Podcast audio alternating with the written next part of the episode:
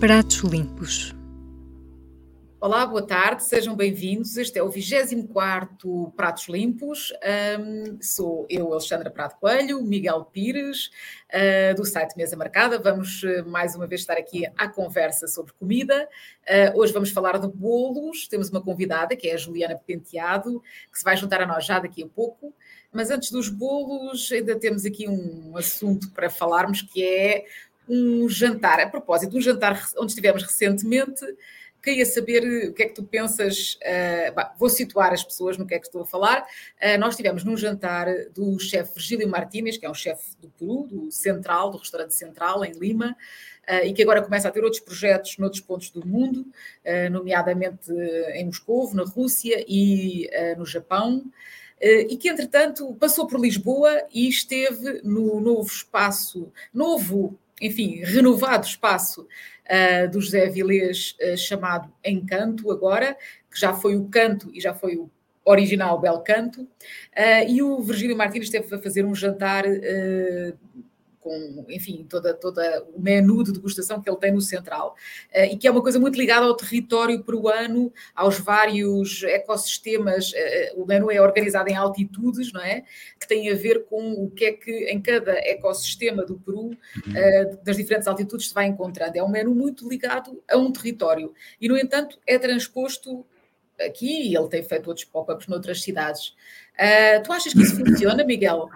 É assim, eu acho que depende sempre um bocadinho quem é que é o, o público-alvo. Nós às vezes temos tendência, nós jornalistas, como participamos em muitos jantares do género, a quatro mãos, a seis, a oito, a dez. Confesso que quanto mais mãos, eh, mais cético eu sou, hoje cada, cada vez mais cético eu sou, mas às vezes é, precisamos não esquecer que de facto existe uma série de pessoas que às vezes é a única oportunidade que têm, ou é um, ou é um momento especial e, e, e, que pode ser de facto muito, muito interessante. Nós às vezes somos um bocadinho mais cínicos, porque como, como faz, às vezes as coisas como fazem parte da profissão e há uma certa repetição e, e acaba por eh, muitas vezes não haver um grande ganho. É natural que, não, em relação a uma experiência no próprio espaço, por onde muitas vezes estes menus são desenhados, uh, deve-se perder qualquer coisa. Tu já estiveste no Central em Lima, eu nunca, eu nunca estive, mas ontem, ontem, quer dizer, neste jantar particularmente, uh, eu, eu, gostei muito, gostei muito desse, de, deste jantar. E é, e é, engraçado, ainda, e já que estávamos num espaço que é do Avilés, eu lembro uma vez o Avilés me dizer uma coisa que é, não, e que eu calculo que calculo, não, outros chefes já devem ter, já, já disseram, que é, uma, uh, tu podes ter um menu, por exemplo, o, o Avilés tem muitos menus baseados na, na, na cozinha portuguesa e nas memórias, e a pessoa vai lá e come, ele contava de um cliente que comia o, o, o, cozido, o, o portuguesa que ele faz, que tem todos os elementos do cozido à portuguesa, mas olhas para lá e não parece um cozido à portuguesa, mas quando pões na boca, as pessoas choravam e vinham as memórias de um cozido da infância e blá blá blá. Mas que ao mesmo tempo, quando tu tens 80% dos teus clientes são estrangeiros, tu tens, tem que ser bom, ou seja, tem, tem que haver ali algo de sabor para que mesmo que tu contes uma história ali naquele momento sobre o que é aquele, aquele prato, eh, a pessoa que vai comê-lo, a maior parte das pessoas não tem aquela memória, e por isso não, esse lado emocional tu não podes contar. E ontem o que eu vi lá do, do, do, do menu do Virgílio Martínez foi que Uh, mesmo que se perca ali qualquer coisa de não conseguir haver, passar completamente a informação ou aquele ambiente estar num restaurante ou naquele país onde já estás mais preparado para saber mais, teres mais informação a respeito dos ingredientes, dos, dos tais ecossistemas que estavas a falar, do trabalho dele, uh, eu acho que conseguiu-se passar, sei lá, acho que cifrar 50% daquela, daquela mensagem e com aqueles sabores uh, foi algo, algo extraordinário. Nunca substitui, mais uma vez, a ida ao lugar, mas de facto foi muito eu, eu, gostei bastante mesmo. Sim, eu acho que foi, quer dizer, é completamente estimulante, não é? Porque tu de repente estás ali com sabores que tu nem sequer sabes uh, explicar às pessoas que não os provaram a que, é, que, que é que sabem. Quer dizer, a descrição, claro. eu acho que essa é das coisas mais interessantes para quem escreve depois sobre comida é há há de facto coisas que tu consegues comparar com outras, consegues estabelecer paralelos, mas depois há coisas que são tão únicas que uh, como, é que como é que se encontram as palavras certas para descrever aqueles sabores, não é? Vais buscar pronto, a acidez, a doçura, etc. Mas nunca chegas lá, não é? À verdadeira sensação que tiveste. E, eu acho muito. Eu estive a entrevistar o Virgílio Martínez, entretanto, um, e, e, ele explicava que, eh, de facto, ele tem outro restaurante um, em Cusco, uh, que é o Mil, e que aí ainda a sensação de a experiência do território ainda é mais profunda do que no de Lima. Porque estás mesmo na, no, nos sítios onde as pessoas, as comunidades co cozinham daquela maneira, cultivam aqueles ingredientes, portanto estás, estás completamente integrado no ecossistema que estás a comer. Mas ao mesmo tempo, uh, ele acha, ele defende que é possível transpor isto para outras cidades, tal como ele faz, né, como fez em Lisboa e como está a fazer nos restaurantes que está a abrir noutros países, e, e ele diz que, por exemplo, uma coisa que pode haver em comum é, uh, sendo a cozinha andina dos Andes uh, uma cozinha de montanha com uma determinada característica de cozinha de montanha, ela pode se aproximar, pode de alguma forma dialogar com cozinhas de montanha de outros países, e que obviamente há uh, em Portugal, ou como há em Itália, como há no Japão, em qualquer sítio onde haja um, um um tipo de cozinha de altitude, uh, ou, pelo contrário, cozinhas de costa, cozinhas de litoral, uh, que há sempre diálogos a estabelecer. Ele aqui em Lisboa o que fez, usou de, trouxe grande parte, a grande parte dos produtos foram, foram trazidos do Peru, mas uh, o peixe e os mariscos foram usados cá e foram adaptados. Ele costuma usar peixes amazónicos e aqui usou, usou peixes portugueses e, portanto, acaba por ser uma experiência que, não sendo nem, nem de perto nem de longe a ideia de fusão, nem de nada disso, uh, mas que consegue aproximar-se de algumas coisas. E depois tem coisas absolutamente únicas, como uma batata voadora, não é? Que é uma espécie de um fungo que cresce nas árvores e que eles chamam batata voadora, para além das próprias batatas do Peru, que são uh, mais de, sei lá, acho que são mais de 400 variedades de batatas nativas do Peru. Uh, e o, os milhos também, uhum. uma série de milhos completamente diferentes. Eh, que eu acho que de e, facto não havia ali nenhum, nenhum chavão da cozinha peruana, quer dizer, não havia nada que lembrasse um ceviche, não é? Não, não, é, é, até nisso também achei muito interessante que foi, obviamente, que todas estas culturas e todos estes grandes chefes que nós já vimos, do Gagán, estou a falar de paragens um pouco mais exóticas, chamemos-lhe assim, ou mesmo do Brasil, com buscar um bocadinho também os sabores da, da Amazónia, que no fundo é uma, uma, área da América Latina, que é, está sobretudo no Brasil, mas que é partilhada com, com outros países, entre eles também o Peru mas uh, às vezes tu vês isso muito depois com uma base de uma cozinha francesa, que normalmente é a, a, a, base da grande cozinha e do fine dining, e para todos os efeitos o central é um restaurante de fine dining. E, aqui, e, e aquele, aquele menu não. Não, quer dizer, não, não acho que ele não, há, ele não inventou uma técnica, mas eu diria que é muito mais filiada talvez na cozinha mais vanguardista espanhola do que, do que propriamente na francesa ou até mesmo nestas cozinhas mais recentes nórdicas e isso. E, e, o que faz também algum sentido, não só porque o Virgílio Martínez eh, trabalhou vários anos em Espanha, como, se não me engano, número 2 do, do, do, do Gastonacúrio, uh, como aí, é assim, provavelmente, eu não sei, eu não sei por acaso todo o percurso dele, mas, mas, é, mas achei também interessante isso, que era as coisas estão um bocadinho às vezes escondidas naquele prato, são sempre pratos muito bonitos, mas às vezes estão escondidas e vão-se revelando por camadas e ao mesmo tempo, à medida que vais comendo, essas camadas de sabores também vão aparecendo e, e te vais surpreendendo. Pá, isto não é para me gabar, mas é assim, eu já comi em dezenas e, sei lá, centenas de restaurantes e, e, e ainda é possível ser, ser, ser, surpreendido ao longo do menu que era longo, não é? E isso foi muito, muito interessante. Inclusive, eu já tinha comido, já tinha participado, já tinha estado num a quatro mãos com ele uh, na Alemanha, com um chefe chatíssimo, ainda onde recordámos isso. E, e, e, deste, e, desta vez foi muito acima de tudo, muito sinceramente.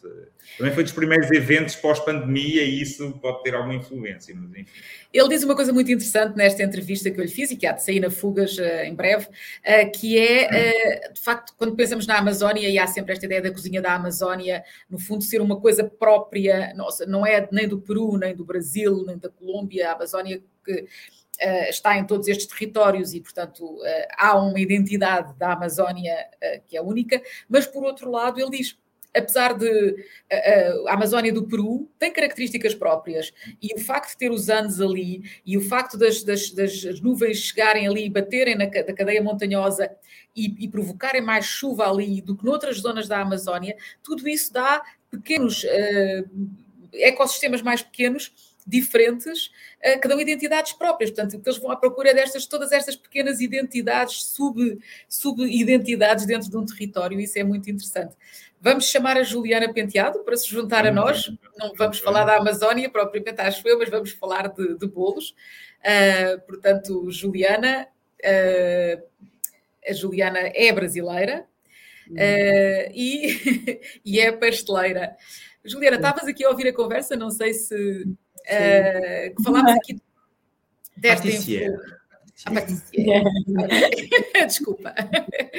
Uh, a Juliana tem uma loja aberta em, em Lisboa, e, mas, mas a história começa um bocadinho antes da, da abertura dessa loja, não é? E Sim. estávamos aqui só uh, para, para, lançar a, a, conversa, estávamos a falar um bocadinho da, da influência francesa, etc. Uh, tu tiveste uma um percurso uh, em Portugal em que foste explorar um bocadinho a doçaria portuguesa, mas depois uhum. tens os teus bolos, as tuas criações. Como é que as identificas? Como é que as situas? Elas são uh, inspiradas nas técnicas uh, francesas? Elas cruzam que influências? Tá. Bom, na verdade, acho que vale mesmo contar um pouquinho sobre, sobre o, enfim, o, o processo todo, né, da construção da marca e o porquê da criação disso tudo. É, eu vim para cá há quatro anos atrás e logo que eu cheguei, enfim, eu estava tentando entender um pouquinho aonde que eu conseguiria entrar e contribuir, e aprender, enfim. E logo que eu cheguei, eu comecei a trabalhar no Sem Maneiras, né? Então eu assumi a parte de, de pastelaria do, do Sem Maneiras. É, fiquei por lá durante um ano e pouco. E acho que foi onde o laço com Portugal iniciou, né? Eu já tinha vindo para Portugal antes disso, antes de decidir morar aqui, mas acho que quando você vive que você enraiza mesmo, né? E, e acho que foi muito isso, assim, eu acho que o Sem Maneiras ele me trouxe, apesar de não ter essa coisa da cultura, da identidade portuguesa propriamente dita, né, nos pratos e, enfim, no que ele tenta passar de mensagem lá dentro, que é uma mistura, é um pouco da, de trazer das influências, mas ele também quer contar um pouco da história dele, e eu participei muito do processo de abertura do, do 39, né, então era um de mais. É, dele, nós temos só que situar aqui para quem não souber que é o de 100 maneiras, é, é o restaurante do Lubomir Stanisic. Exato, exato. O 39 é o novo 100 maneiras do que entretanto é. ganha uma estrela Michelin. É, exatamente, desculpa. e aí, enfim, eu acho que desde o início o Lubomir ele tentou trazer um pouco esse processo de contar a história dele, né? Então, é, para mim existiu a relação com Portugal nesse processo, sem dúvida, mas também muito com a história dele, né? E, e, aí, enfim, depois desse período, né, trabalhando no restaurante, eu resolvi embarcar ainda mais na cultura e, e entender, enfim, a pastelaria, tanto os doces conventuais com, quanto o outro lado também, né, que é super rico da pastelaria de vocês. E, e aí eu resolvi fazer uma viagem que eu dei o nome de Rota Amarela. Então eu resolvi percorrer de norte a sul de Portugal, só para conhecer os doces portugueses. Então foram 30 dias onde eu provei, enfim, mais de 80 doces e passei por mais de 70 cidades, vielas, aldeias, enfim.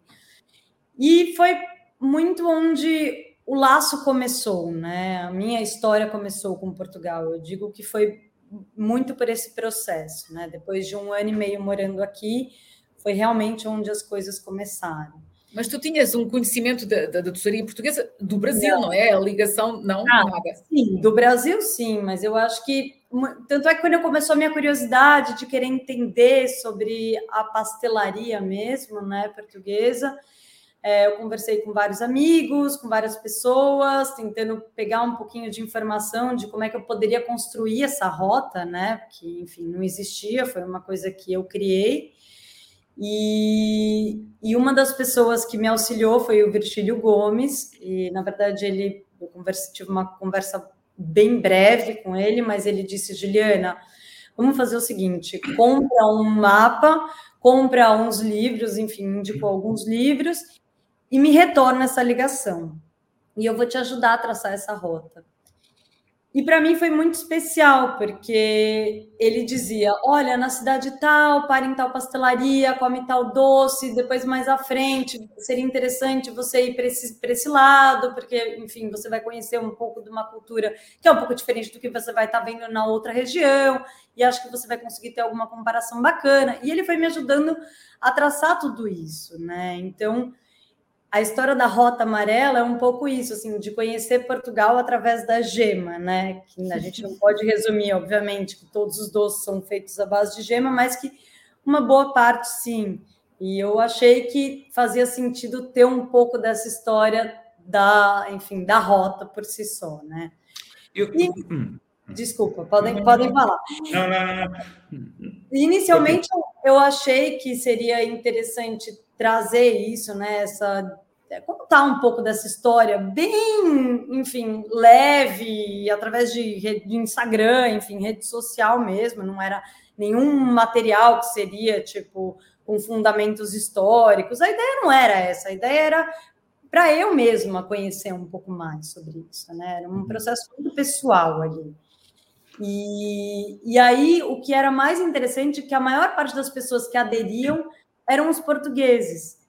E eles diziam: Olha, Juliana, você está indo para o meu perto da cidade da minha família, para em tal lugar, e eles mesmos iam ajudando a enriquecer toda, toda a rota, né?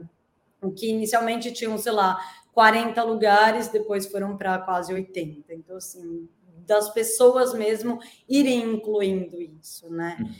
Então, eu acho que assim, o final de tudo isso, né, o material que eu criei ali, é, foi, na verdade, muito pessoal e foi uma observação do que inicialmente eu queria aprender a fazer os doces ou ter mais conhecimento sobre as receitas. Na verdade, não foi isso, foi entender que aquilo tem uma importância e uma relevância muito importante para aquela família. E entender essa herança né, de família. Eu acho que a cultura de vocês é muito rica com relação a isso. Né? E, e eu não tinha esse conhecimento todo de que dessa força, desse patriotismo, enfim, e que para mim foi muito importante mas acabaste por não, não conhecer, eh, não aprofundar muito essas técnicas, uh, ou, ou houve sítios onde, onde fizeste experiências, meteste mesmo a mão na massa? Alguns lugares, sim. Alguns lugares, enfim, eu consegui uma pessoa, na verdade, duas pessoas, né, para me darem um pequeno curso, né, da doçaria. Uma me deu uma da doçaria conventual, e enfim, que eram receitas da família dela, e ela tinha essa cultura mesmo, tipo, de, enfim, todos os, os eventos, enfim, as festas, as comemorações, e aquelas receitas eram, eram símbolos muito fortes para aquela família. E, mas assim, eu não digo que foi uma viagem onde eu aprendi muito sobre, sobre a prática mesmo. Né? Era, era, isso até que eu tinha, tinha essa curiosidade que era, uh, e já lá vamos, e vamos ver fotos de, do teu trabalho uh, atual. Uh, tem, tem particularidade, tem uma filiação, não é? E tem particularidade que eu acho que acrescentaste. Mas eu, eu ia, tinha essa curiosidade de perguntar que era essa amarela, pelos vistos também um enriquecimento pessoal misturado com um enriquecimento profissional, mas que depois não, não a praticas, ou seja, uh, isso foi porque comeste tanto ovo com açúcar que, não, que ainda estás em jogo, ou porque não, não é mesmo o que queres fazer. Eu fiquei sempre à espera que podias integrar algo dessa pastelaria portuguesa na, na, na raiz que foi a base da tua formação em pastelaria, não é? Que é francesa. É. Não, na verdade, assim, Miguel, eu acho que tem uma coisa que é muito minha, né, pessoal, que depois a gente conversa, depois eu levanto um pouquinho, mas é sobre os doces que não são muito doces, né? E, e acho que é uma coisa é, um, é uma coisa muito pessoal isso. Então, eu também sou nutricionista de formação e eu acho que é uma coisa que eu tenho tento trazer um pouquinho para esse meu lado do, da minha assinatura como um todo, né? Agora, o que eu me, me identifico muito e que para mim foi muito importante, porque eu acho que foi uma rota, enfim, que é um assunto muito extenso, mas que para mim foi uma eu estava muito numa busca de um feminino, assim, né? Assim, de entender um pouco dessa coisa da família, e por isso que eu acho que essa coisa de herança de família, para mim, ficou muito imprintada com a rota, né? E o que tem, que eu acho que é muito do que eu faço lá, que são a história dos punhados e colheradas e xícaras, que é uma coisa muito intuitiva, né? Que existe na cozinha de vocês. E apesar da pastelaria não ser, né, bom, propriamente intuitiva, quando a gente fala sobre receita, que tem que seguir receita e tudo mais, eu tento fugir o máximo que eu posso disso, né? Então, assim, o que eu digo que para mim ficou muito forte da viagem, eu acho que é mais essa relação do, da questão intuitiva da cozinha. Uhum. Tem muito sobre a construção da minha marca, né? Que eu acho que é a história do que a gente vai contar daqui a pouco, mas que o meu conceito hoje é pastelaria com óleos essenciais. E os óleos essenciais, eles não têm efeitos terapêuticos, né? É, muita gente me pergunta isso. Na minha pastelaria, ele não tem efeito terapêutico, até porque são, enfim, óleos especiais, é, específicos para uso culinário, enfim, são gotas, são assim, gotinhas que você coloca para aromatizar aquilo enfim, acaba não tendo essa finalidade. Mas eu acho que mistura um pouquinho dessa coisa do, do intuitivo, do que, que vai ser agora, da surpresa, do. Enfim, que mexe super com o feminino, né? Que para mim era um, Assim, Mas, gente... de onde é que surgiu a ideia dos óleos essenciais, de integrares essa, os óleos essenciais na, na, na, na pastelaria? pastelaria né? Sim. É, na verdade, era um pouco do que eu ia fazer nessa junção da gastronomia, né, da pastelaria, com a nutrição, que era a minha outra formação. E, e aí eu também fiquei me matutando o que, que eu poderia colocar, o que, que eu poderia fazer, o que, que eu poderia contribuir, e pensando, lógico, dentro de Portugal, né? Tipo, porque o meu objetivo era continuar aqui. Então, como que eu poderia criar alguma coisa que conciliasse a nutrição e a pastelaria? E aí, enfim, eu tirei um, foi, eu tirei um ano depois dessa viagem para mim, para um processo para eu entender também o que, que eu poderia construir. Foi que eu fui lembrando dos olhos, que para mim era uma coisa, uma cultura muito da minha família. A gente, desde criança, enfim, meus pais utilizavam os óleos essenciais assim, para tudo, né, na minha casa. E eu falei, putz, eu acho que os óleos essenciais talvez fosse uma coisa que fizesse sentido porque eu acho que beira muita coisa, assim, né? Eu acho que é, tanto de do bem-estar, né? Eu acho que é uma coisa que se diz muito hoje sobre tudo isso. E também entra um pouco do bem-estar e da nutrição, era onde eu conseguiria fazer uma ligação ali. Uhum. E aí eu lembrei que quando eu morei na França, eu utilizava uns óleos essenciais específicos para uso culinário, né? E Queres dar dois ou três exemplos só para a nossa audiência Está claro, mais claro. situada. Alfazema. É, hoje a gente utiliza 30, 33 ou 34 óleos diferentes, né? E o, a gente tem o grupo floral, que entram alfazema, rosa, flor de laranjeira, jasmim, gerânio, enfim, que entram essas flores. Depois a gente tem os óleos que são da linha das especiarias. Então tem gengibre, canela, cardamomo, enfim, essa outra infinidade, esse outro universo. Depois a gente tem a linha das ervas, que são tomilho, manjericão, estragão, enfim, outros também. E a, e a brincadeira é sempre. Com, e depois também tem um outro que são mais as frutas, então as frutas cítricas, a bergamota, a, o limão, o iuso, enfim. E aí a ideia é um pouco fazer esse blend. A gente tem um conceito na marca, que é um menu semanal, então, são quatro sobremesas que trocam todas as semanas. E, e todas as semanas a gente tenta fazer essa alquimia da junção, do que óleo que a gente vai usar com tal ingrediente, banana que combina com cardamomo, o chocolate que vai bem com alfazema, e também brincando com, com enfim, com festas ou com comemorações do tipo dia de São Valentim, então vamos brincar com óleos essenciais afrodisíacos. Então a gente entrava com a pimenta rosa, entra com gengibre, entra com a rosa, enfim. E eu acho que é um pouco dessa brincadeira, né? Um pouco trazer uma magia mesmo para a pastelaria, né? E aí a, a empresa, enfim, a loja toda se construiu muito com esse conceito, né? Por isso que os óleos essenciais eu acho que eles vêm um pouco para fazer essa, essa beira do, do bem-estar, né? Do, da intenção que você coloca ali, por isso que eu sempre digo, os efeitos terapêuticos não existem, mas tem uma intenção que é colocada ali, do tipo que eu falei agora, dos afrodisíacos, entendeu? Tu podes, tu, tu, podes cruzar esses universos de óleos ou não faz sentido nenhum? No mesmo doce, no mesmo bolo, uh, teres uma coisa da, da, área das especiarias e outra da área da, da, das ervas, por exemplo, isso funciona ou não? Funciona, funciona. E é um pouco de uma outra história que eu faço, assim, que eu digo que os doces, eles têm uma roda de sentidos, né? Então, tem um porquê daque, daquela mistura. Tem um porquê daquela textura, enfim, de, um, de uma mousse com crocante, com uma jelly no meio.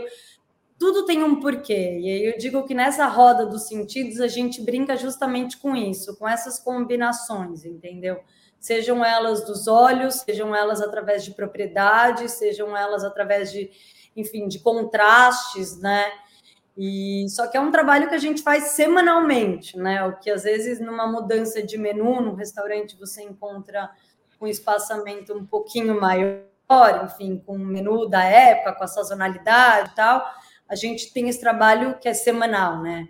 Então, o que para a gente, apesar de ser um pouco difícil, também é muito divertido. Né? Mais estimulante, não é? Estimulante, é muito é? estimulante, é muito. Porque você pega o fresco, você pega aquela fruta que putz, às vezes está na época do figo, mas sei lá, não, não chove há não sei quanto tempo. Não figo agora, porque não é a altura, mas claro. enfim, da gente dizer um pouquinho, de brincar um pouco com o clima versus a sazonalidade, versus o que você tem ali, né, para uhum. você disponível para aquele momento.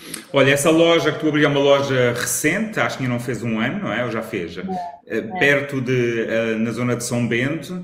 Uh, é um espaço muito pequeno que serve da, do ateliê, onde fazes as coisas, e ao mesmo tempo tem uma pequena loja, de facto, em frente, onde, ou seja, hoje em dia, basicamente, onde vendes a grande maioria do que, do que produzes, destes, uhum. desta doçaria muito, que é uma doçaria para todos os efeitos, mais sofisticada, ou pelo menos mais uh, uh, cuidada, num certo sentido de, de, pronto, de elegância e isso, não é? Uhum. Hum. É, é tudo feito é... ali para venda ali, ou tens alguns pontos de venda noutros lugares? Porque já tiveste, né? tens uma coisa ou outra. É? Sim, é, a gente. A, a ideia é justamente essa, Miguel, é meio que um laboratório, porque a marca ela começou no início da pandemia e eu iniciei em casa. Então, é, enfim, depois de um ano e pouco de produção dentro da minha casa, que eu entendi que a marca tinha um potencial para sair dali, realmente ocupar uma loja, ir para a rua, enfim, eu resolvi abrir esse espaço, né, que é na calçada da Estrela, com a, com a rua de São Bento. E o conceito ali é justamente esse, é do entrando dentro da minha casa. Então, é entrando dentro da minha cozinha, né? E que tudo acontece ali. Tem dia que está um pouco mais bagunçado, tem dia que está um pouco mais organizado, tem dia que tem forno apitando, batedeira, bimbi, tudo acontecendo ao mesmo tempo e cliente dentro da loja. E tem dia que aquilo funciona mais como uma loja mesmo, no final do, enfim, do expediente, no final do dia, né? E eu acho que é um pouco isso, essa brincadeira do laboratório, né? Que, que é passada através dos doces, mas que é passada pela experiência da pessoa que entra ali, né? Hum. Algumas pessoas perguntam: ah, mas você, enfim, não tem vontade de, de expandir para fazer entregas? E, e eu acho que a entrega, que era o que acontecia no início, mas que hoje na loja eu defendo um pouco dessa história, que na verdade a experiência é um todo, né? É você entrar naquele lugar. É você entender como aquilo é produzido, você entender tipo a dinâmica do espaço, né? Eu acho que a experiência não é só o produto final. A experiência começa em outra, na outra etapa, entendeu? Então, eu acho que é, essa coisa do ter a minha marca estampada em outros lugares, sem dúvida, eu acho muito importante. Eu acho que isso faz parte do crescimento da marca, né? Mas Hoje o que eu tenho é lá mesmo, a nossa área de mercearia e a nossa, a nossa área de, enfim, de pastelaria mesmo, que são os doces da semana. E, e onde, onde, onde eu tenho fixo hoje meus produtos é no Comida Independente, que a gente deixa, enfim, a gente também troca os produtos, não são os mesmos, tem uma, uma diversidade ali que, enfim, roda de acordo com o que tem a produção mesmo do dia. E também tem na well, na well que é uma. É, é, ela fica no, no Príncipe Real, enfim, são dois pontos que para a gente faz sentido. A nossa loja fica no meio, né, de tudo isso. E paralelo a isso, né, esses dois pontos de distribuição, a gente também, enfim, participa de eventos, de caterings e outras formas de, de fazer com que essa marca chegue a mais pessoas, né? Que eu acho que é muito importante. E, uma, e uma das coisas as redes sociais também, não é? E a partir daí as pessoas podem fazer encomendas, isso também. É? é, exato. A rede social, para mim, desde o início, né? Como a gente estava, como eu falei, a marca começou na época da pandemia, então as redes sociais foram muito importantes, assim, para essa consolidação da marca, né? Uhum. Então, é, hoje a gente tem uma rede social muito ativa, que é onde, enfim, por ter essa troca, né, semanal, né, são quatro, duas, então tem uma comunicação muito, muito próxima do público, né. Mas uma das coisas que marca muito a imagem é precisamente uh, o, os bolos são muito bonitos, não é? Isso resulta muito bem nas fotografias e chama muita atenção para quem está a ver uh, com imagem, eu acho que isso é evidente, não é? Uh, quem, não, quem nos está a ouvir em podcast pode ir, pode ir espreitar nas redes sociais precisamente que os bolos são lindíssimos como é que tu chegas a, a, cada uma daquelas formas? Nós vimos aqui assim, imagens muito diferentes. Uh, aquela estética, como é que ela surgiu? Uhum.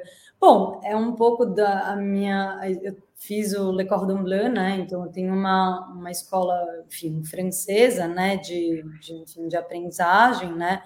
Mas eu iniciei, enfim, a minha história com a gastronomia começou quando eu tinha 12 anos de idade, então eu iniciei curso de culinária para criança e fiz durante seis anos isso. E era num lugar onde, enfim, apesar de aprender tanto salgado quanto doces, ela tinha feito cordon bleu e ela tinha uma loja, enfim, de doces e aquilo para mim chamava muita atenção.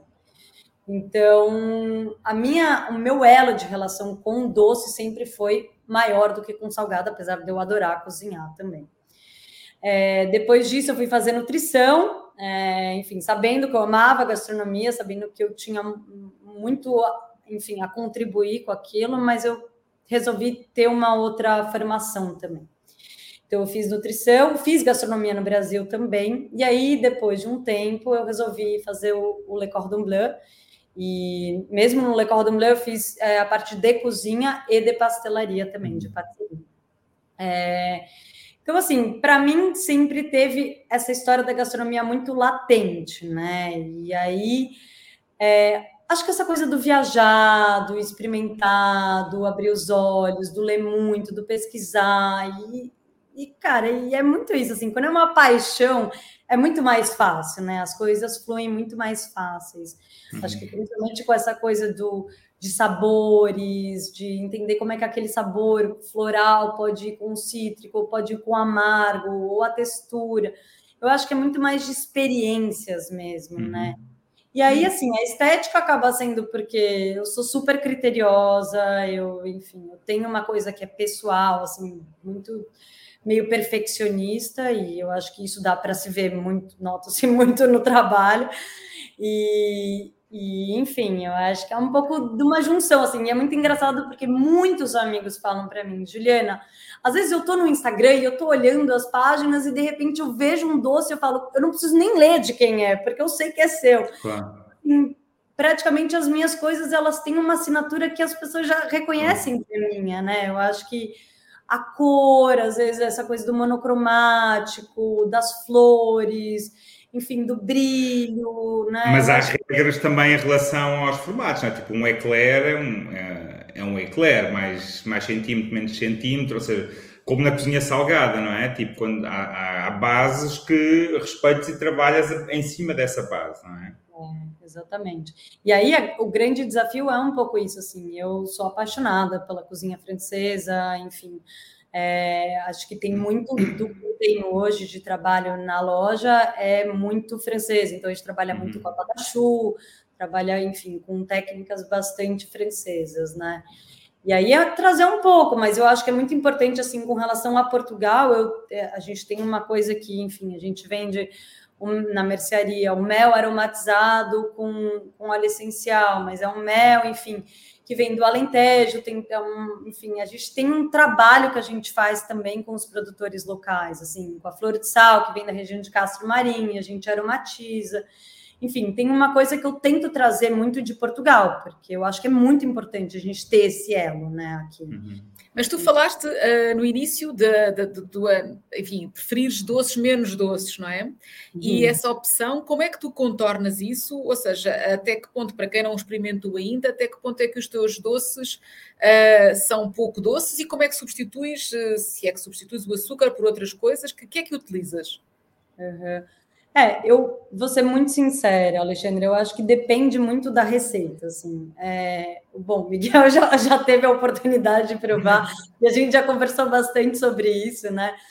E eu tento extrair o máximo do sabor dos ingredientes que estão lá. Então, por exemplo, se é uma, um morango, eu tento utilizar o morango na maior altura do morango, onde ele vai extrair a doçura dele próprio, entendeu? Então, assim, não é que eu substituo o açúcar por outras coisas, eu tento extrair o máximo que eu posso do próprio ingrediente, entendeu? E aí tem uma coisa pessoal, que eu não gosto de doces muito doces, né? Então, acho que, que é uma coisa que me dá na garganta, eu, é minha relação bem pessoal, assim, com sobremesas. E, enfim, é, eu sou bem criteriosa com relação a isso. Mas, mas por exemplo, uh, tu és brasileira, não é? E é. a gente sabe que no Brasil os doces são ainda mais doces que em Portugal, não é? Há, há uma espécie de. Uh, também, uh, enfim, os palatos, até a nível nacional, são moldados um bocadinho por essa. Por, enfim, pela tradição em certos países, não é?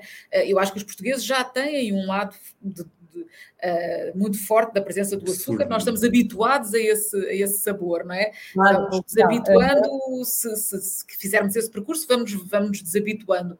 Mas, por exemplo, basta pensar no café e na forma como nós pomos, muitos de nós, põem açúcar no café, que às vezes uh, dois, dois, pacotes de açúcar quase numa chávena de café deste tamanho. No Brasil, ainda mais.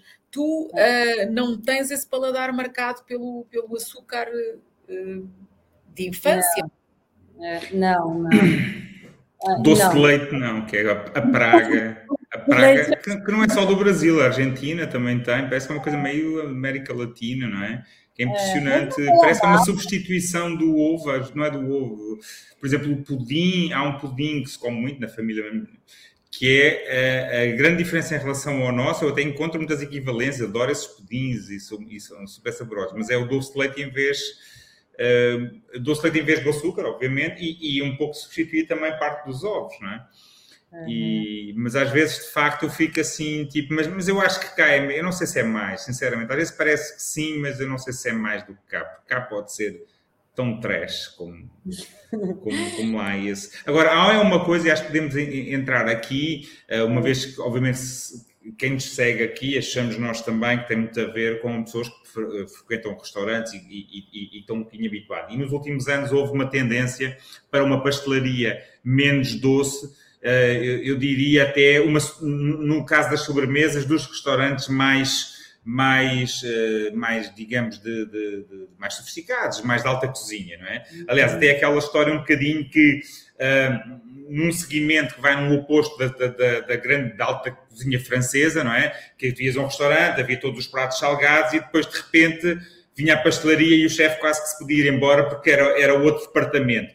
E isso depois, não sei se foi com os espanhóis, mas acho que teve muita influência, quando os, o, o, o, sim, os restaurantes em Espanha, com duas, três estrelas Michelin, obviamente que têm os chefes pasteleiros, mas muitas vezes o chefe pasteleiro cada vez mais trabalha muito diretamente com o chefe de, de, de, cozinha salgada, que lhe dá um bocadinho a indicação e a pastelaria é um seguimento, para terminar, mas o seguimento daquele menu ou daquela carta uh, que normalmente também não abusa do sal, não abusa da gordura, às vezes depende.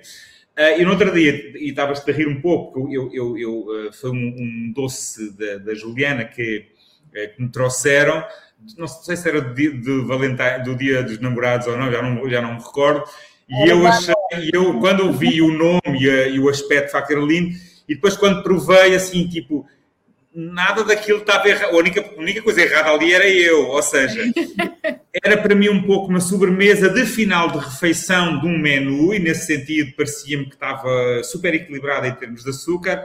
Já não me lembro qual era, mas em termos de nome. Era, era, banoff, era um banoff. banoff exato. Quer dizer, a ideia de banoff é uma coisa que não se consegue comer à terceira colherada, não é? Uma coisa ultra doce de caramelo, de caramelo com, com banana, não é?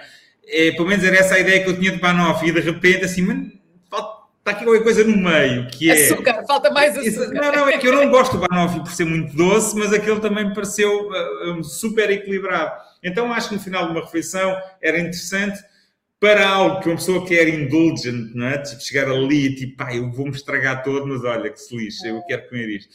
Faltou mal, mas, mas lá está, é, é o, o problema era meu, não é de não era dele. Eu acho que é, é, gosto, né? Eu acho que, enfim. Mas o que eu acho até, Miguel, é curioso, é justamente isso. Assim, muita gente, bom, como a gente tem essa, essa troca de menu semanal, a gente tem clientes que vêm quase toda semana. E, e as pessoas, enfim, já, já sabem que é, são doces, não muito doce, não sei o quê. Então, assim, muita gente entra dentro da loja e fala: eu quero um de cada, dos quatro, porque sabem que não vai ser aquela coisa, aquela ingestão de, de sobremesa, de açúcar, que vai deixar todo mundo assim, farto no final da refeição. E vai, ser só, vai dar só uma doce, dá, dá aquele gostinho na boca do lembrar que existe não, é doce. Nota-se que as matérias-primas são de, de, de, qualidade, que, quer dizer, que há um domínio da técnica, não, não, há, não, há, não é. Eu acho que é intencional, não é porque se esqueceram de pôr açúcar. É. Acho que é uma assinatura, é um. É um é, mas, isso, mas é, é exatamente o que a Juliana estava a dizer, essa ideia de, ok, é menos doce, até podes comer mais, não é? Uh, é, é o oposto do que acontece com a doçaria tradicional portuguesa, ou enfim, para certas pessoas. Algumas conseguem comer em grandes quantidades. O pudim da base de priscos, ainda há pouco tempo priscos. comemos, não é? O mais famoso de todos, do Miguel Oliveira, super gabado, e eu acho aquilo que ele faz um trabalho incrível, aquilo...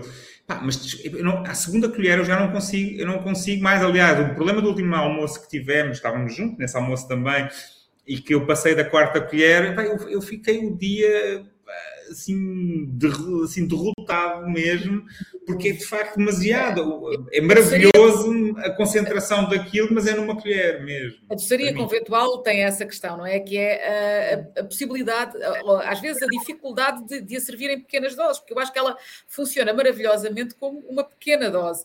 E, e muitas vezes nos restaurantes não vêm nessas pequenas doses, vêm coisas, uh, sobremesas, uh, um prato inteiro com uma fatia de alguma coisa, ou com.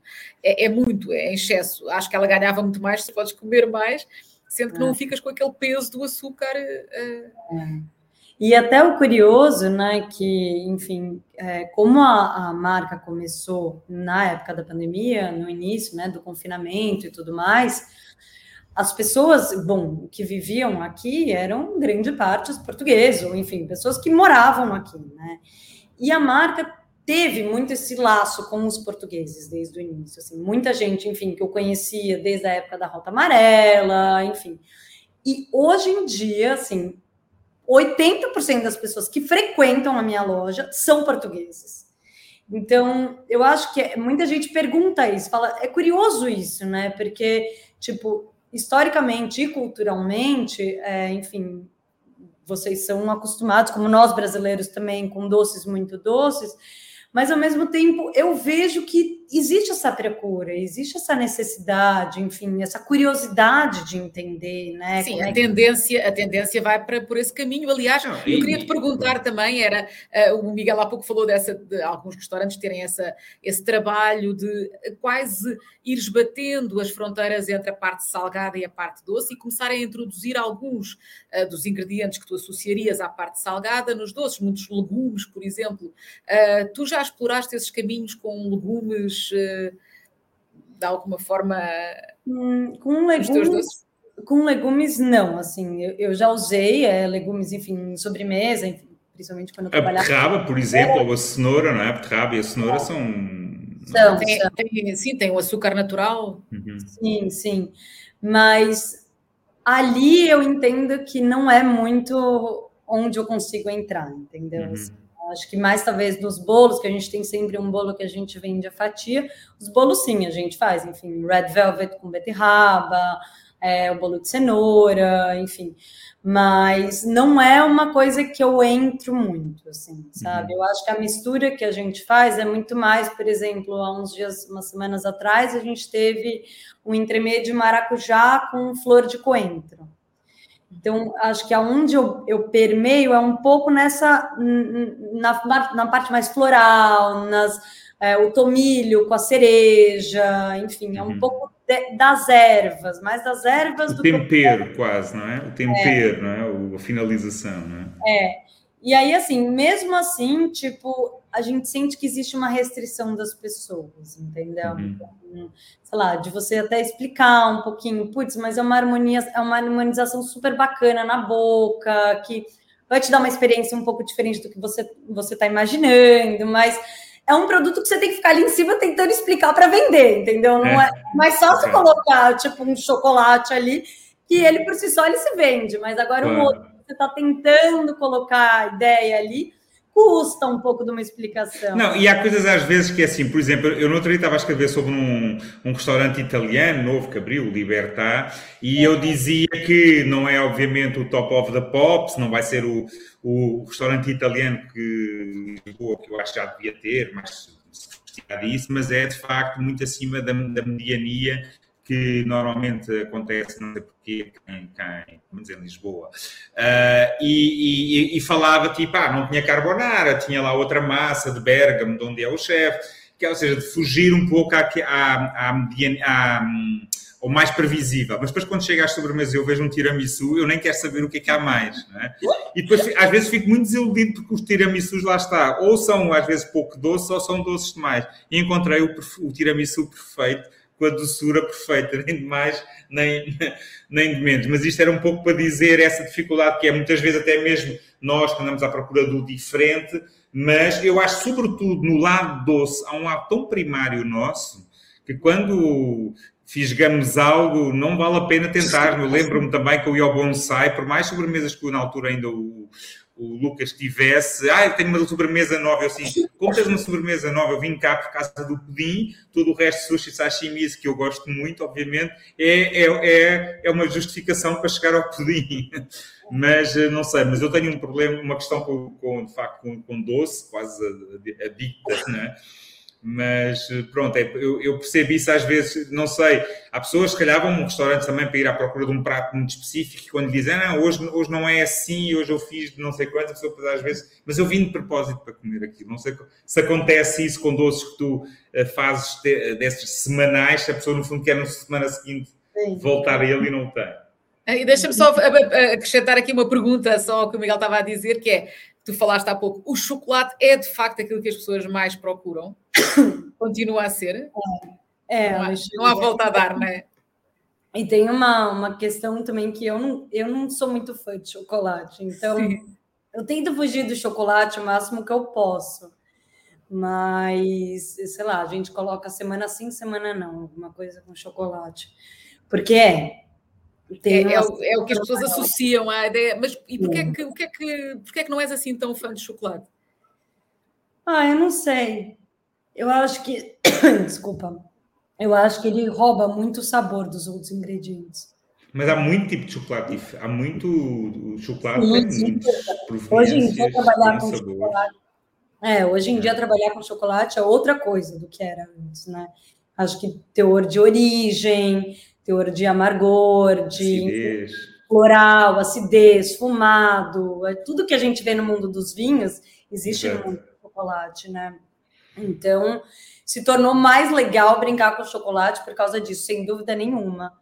Mas eu acho que, eu não sei, eu sou uma pessoa muito mais fruta. Uhum. Eu gosto muito mais de trabalhar com as frutas. E, enfim.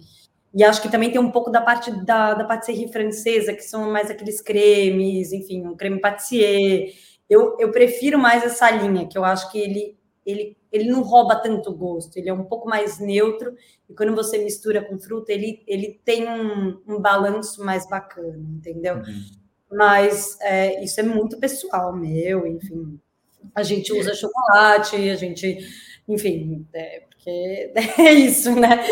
A maior parte preferem, né? E, e, tem alguma, e também tem alguma, digamos assim, pastelaria salgada, não é? Bolachinhas de parmesão, com parmesão, isso pronto. A gente tem, tem os biscoitos amanteigados salgados, enfim, que eu acho que é muito aquela coisa do confortinho, de vó, né? Daquela casa, enfim, do chá, eu acho que é do ritual. Os biscoitos são uma coisa que a gente tem muito na nossa mercearia. É, enfim, é o que acaba mais vendendo assim da linha de mercearia são os biscuits. E eu acho que é por isso, é por causa do conforto. Hum. Que... Olha, uh, vamos, vamos passar à nossa, à nossa rubrica das, das uh, sugestões, pode ser. Uh, deixamos aqui os doces, quem, quem ficou com curiosidade vai, vai poder conhecê-los na loja da Juliana. e passamos à rubrica Hoje há, amanhã não sabemos.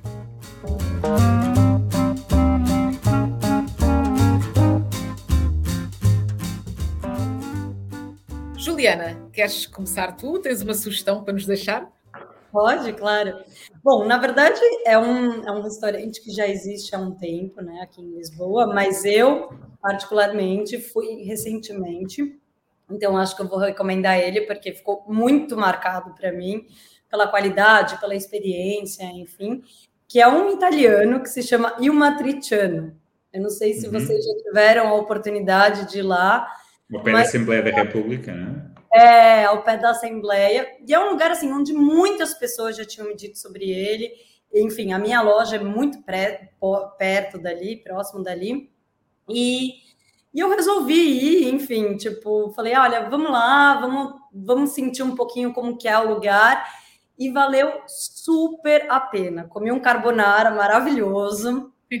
E, enfim, o ambiente, aquela coisa de te voltar para uma vilinha, de um aconchego, de ser ali embaixo, a luz meio indireta, o atendimento bem italianão.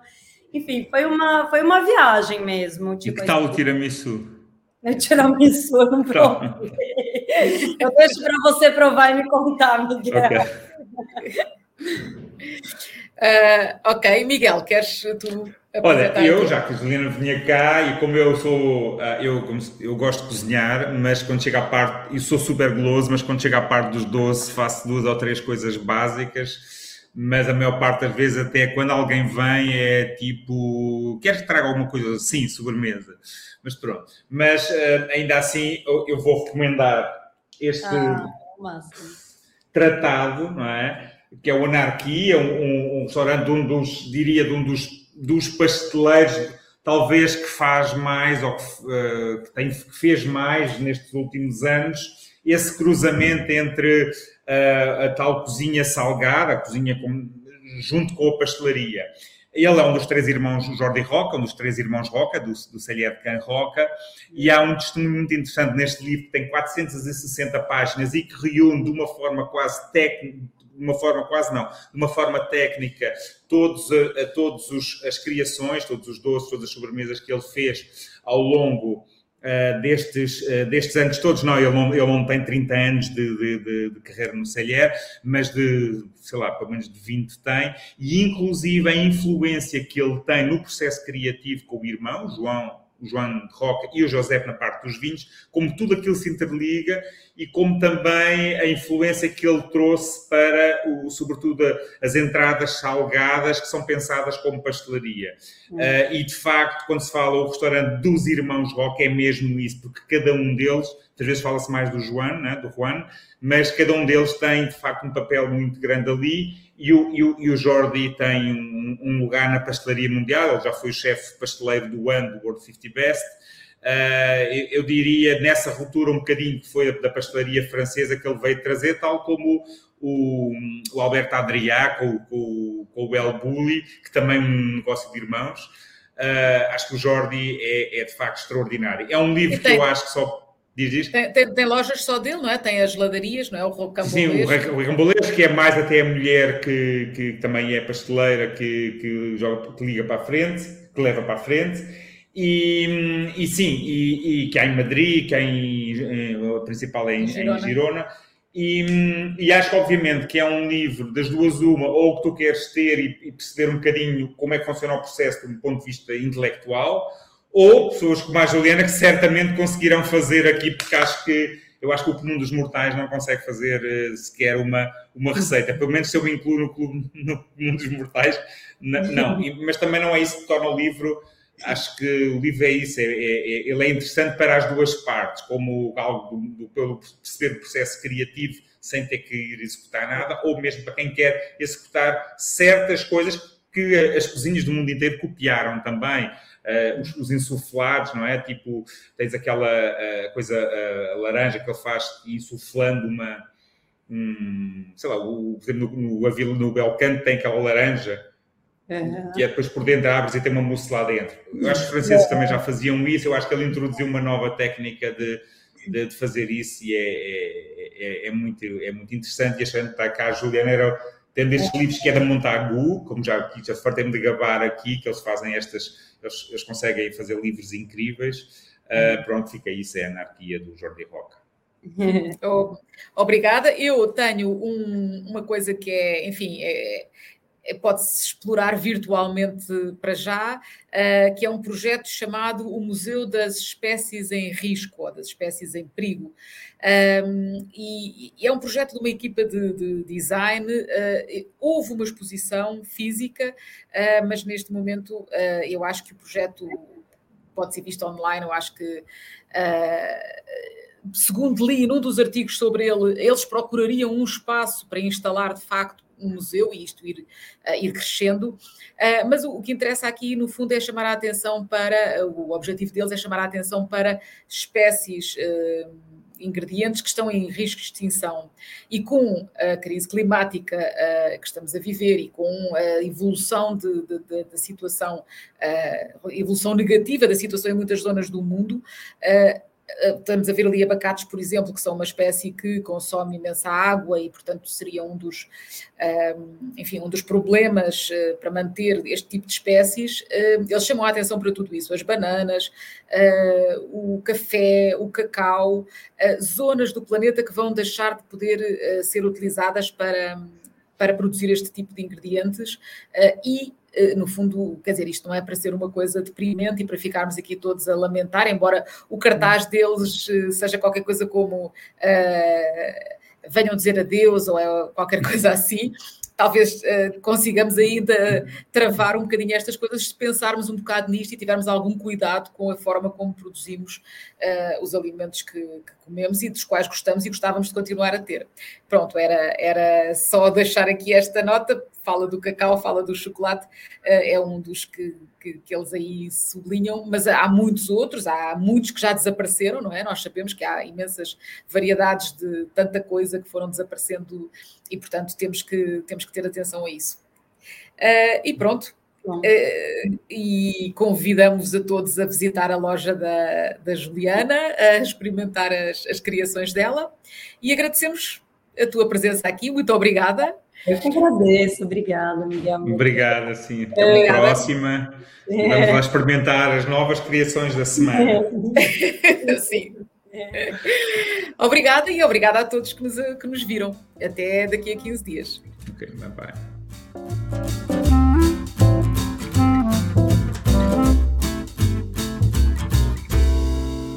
Pratos limpos. O público fica no ouvido.